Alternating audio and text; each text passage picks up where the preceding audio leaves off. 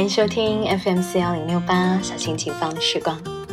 明明已经是夏日的时节，被雨水打湿了一周的窗户，泛着梧桐树苍翠深绿的倒影。屋子里面挂了很久的 T 恤，还是隐隐的透着潮湿的水汽。周遭的一切仿佛还在暗示梅雨尚未过去。大雨常会持续一整个夜晚和白天的下着，偶尔在屋子里面开灯夜读，没有鸟叫和蝉鸣，只有阵阵的雨声遮盖了世间一切的声响。热牛奶向来不入味，哪怕是临近深夜。也想要来一杯浓醇的咖啡，更抚慰人心。还没有离开的雨季和尚未到来的伏夏酷暑，你还好吗？这里是 FM 四幺零六八，小心轻放的时光。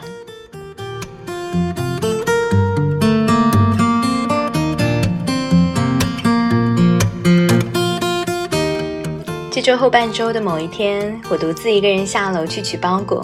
经过了一整个晚上的雨，气温骤降到了二十度，短袖短裤已觉微凉。我套上了长袖的衣衫下楼，走在一片林荫路上，忽然间看见有碎碎的几片阳光透过叶片飘落在水泥地板上。想来这样的时刻还真是奇特。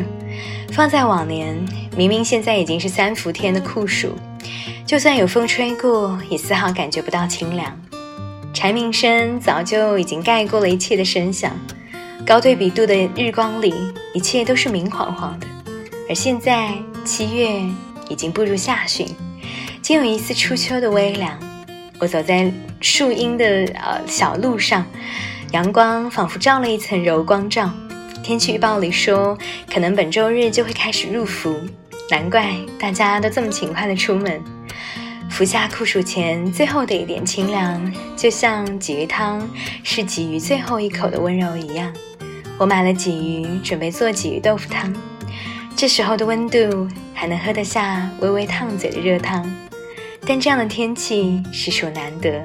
于是放缓脚步，安静地走在三伏来临前的凉风里。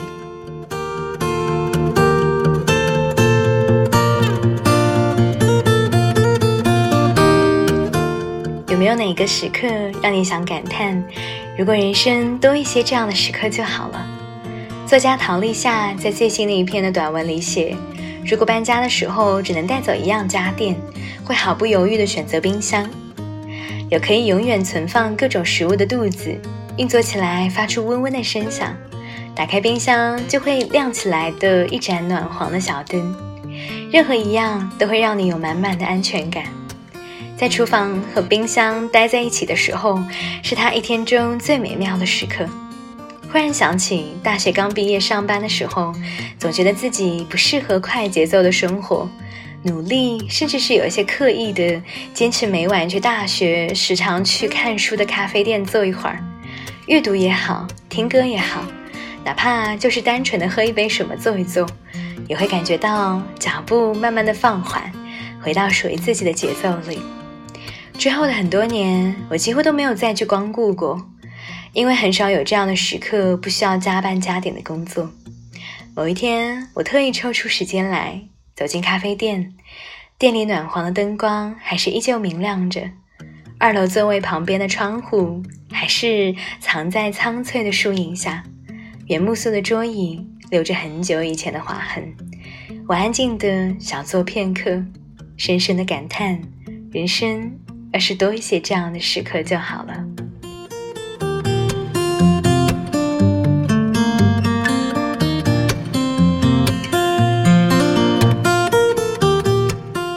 后来我读到庆山一篇写同朋友相约一起赏荷花的文字，大约也是相同的寓意，就拿来想和你一起分享。名字就叫做煮茶、写信、看荷花，人生。多一些这样的时间就好。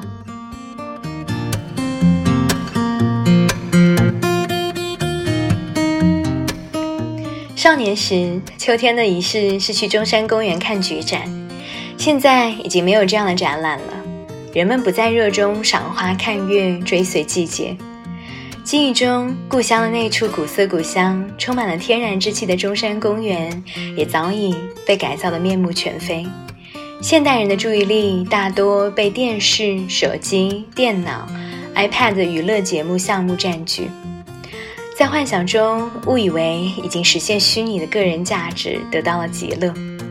但我仍然一直信奉，在质朴而日常的生活本身中有值得体验的甚深质感。比如在特定的季节去看花，春天的玉兰，冬天的腊梅，夏日则是荷花，这是与天地相应相合的内心仪式。但最近也有两三年没有去看荷花了。前几日思念荷花，兴起和朋友一起相约赏荷，带上铺毯，保温瓶子里面泡上了陈皮的老白茶，带两只清水之朗的陶土茶盏。赶赴远路而去，大花园充满着野趣，因为年代久远，偏僻位置没有太多的人工设计干扰，而任由古树、土坡、草丛自行的生长和变化。上百年的大柳树在湖边摇曳生姿，苍蒲叶子绿而繁盛，围绕着满湖的荷花浩浩荡荡的蔓延。盛况也需要等到七月中了。目前只有零零星星很少几簇荷花的盛开，这些早开的花朵在寂寥中格外的醒目，空气中充满了强烈的荷花荷叶的芬芳，略带一点辣辣的野性，提神醒脑，让人安心，忍不住充实而完满的腹式呼吸。先绕湖一圈，人迹稀少，偶尔出现几只野鸭、野天鹅，但见荷叶亭亭。有些高，有些低，中间露出无数锦石包裹的花苞。打开的荷花微微的摆动花干，清透发亮的花瓣在风中颤动，彼此似有千言万语。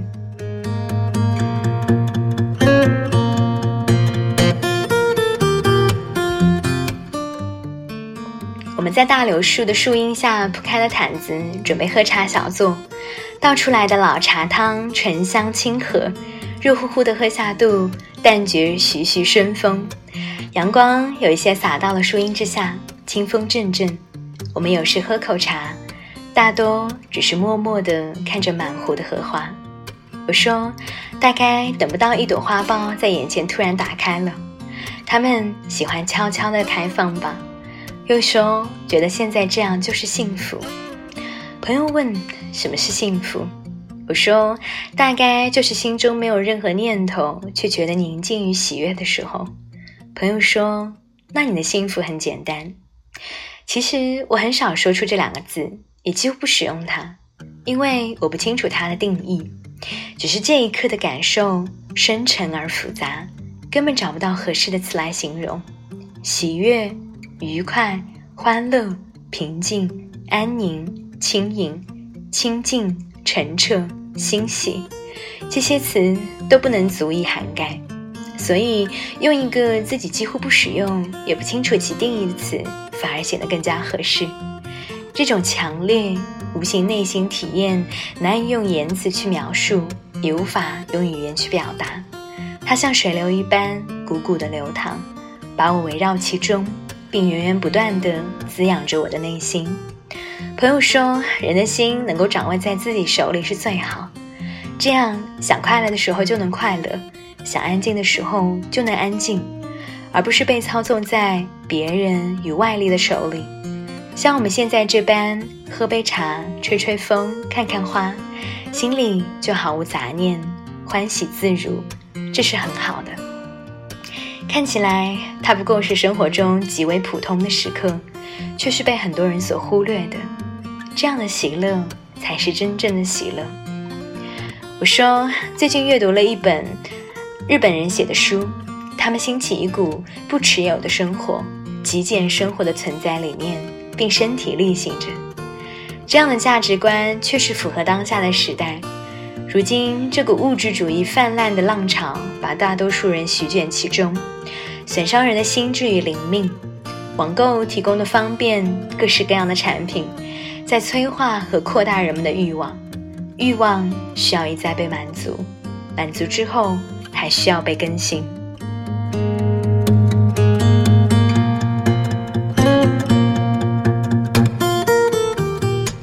我们忘记了如何着手去整理自己的人生，又或者只是故意在回避。人生该如何整理？不妨先从日常细节出发，对那些日复一日的普通的衣食住行产生觉知，保持观察，加以修改，简化日常物质，确认重要事物的价值。当我们能够克制欲望，便可以珍惜时间，人也会变得清爽和明晰。这些书的作者，有的一家三口住在东京四十平米的房子里，但从容不迫地阐述自己的理念，并不在意外界或外人的评价和看法。他们注重户外运动、旅行，追求在生真实生命中体验、获得成长，并持续简化与深化日常的生活。不持有的生活，并非要求人们不买东西，而是去真正的检视。该如何生活才是不浪费、不挥霍、不损坏和不污染的？这也是为地球以及未来存在的人类所考虑的责任。我说，最近还在看《比海更深》这部电影，那种质朴、克制、温柔又求真的生活方式，在这个乱纷纷的世间，真是极具抚慰。当然，书籍、电影都应该提供此类的功能。真正的佳作，都是为了疗愈、净化和引导人们的价值观、审美、情感体验和精神追求而创作。这是艺术的目标。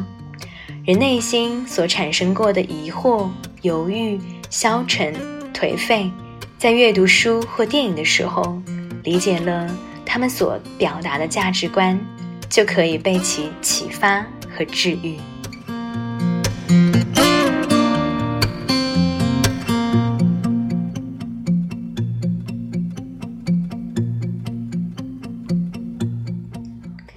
湖边，在湖边从下午消磨到了黄昏，暮色逐渐升起，荷花湖面显得更为静谧。天色发暗，我们站起身来，卷好毯子，收拾起茶器，逐一装入的双肩背包，决定回城。此时阵阵凉风，仍刮得团团的柳枝曼妙舞动，湖中的花，湖中的花丛千言万语。朋友说：“真是一个难得下午，人生多一些这样的时间就好。”我说：“是的，多一些不需要什么钱就能够享受的内心体验。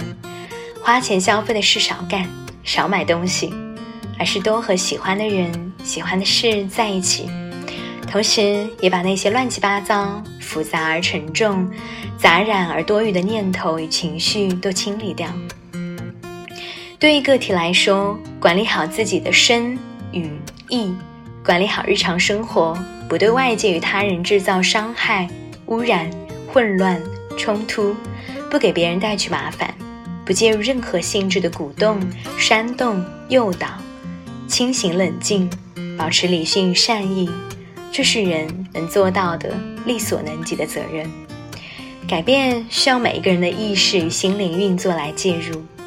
有些人会觉得他人的苦难、困境、绝望、毁灭只是他人的，或者他人的暴力、无知、欺骗、冷酷也只是他人的。这怎么可能？个体息息相关，万物显现的能量都是宇宙交织其中的因素。从来，我觉得个体化的成长、个体化的自我管理和自我教育极为重要。也包括日本人所推崇的这些不持有、不贪婪的生活方式，这些是真正的负起责任。普通人也许没有改造世界的权利，但却有管理自己内心的责任。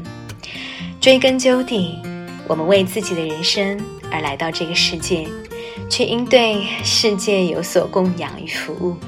也只有在供养与服务外界的过程中，人。才能使意识与心性升级。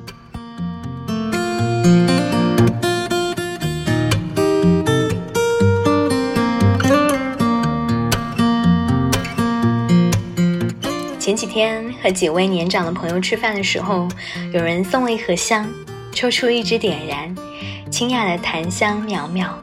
很久没有闻过这般自然纯正的手工香了。想来，好的东西都是不强烈、不张狂、不刺激，也不喧杂的。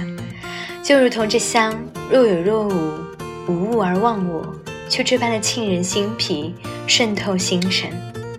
收到朋友寄来的茶叶和一枚珍珠戒指，好几年彼此互相给予的情谊，渐渐变成了总有一个人在远处惦记。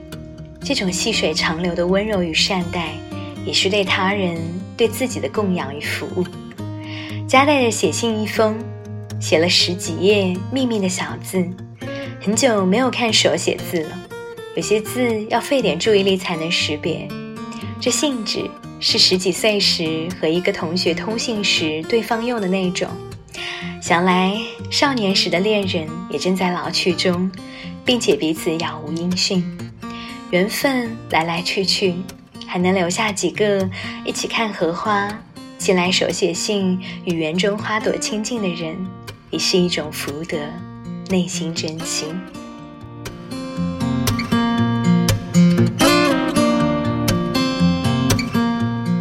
感谢您的聆听，我们下期节目再见。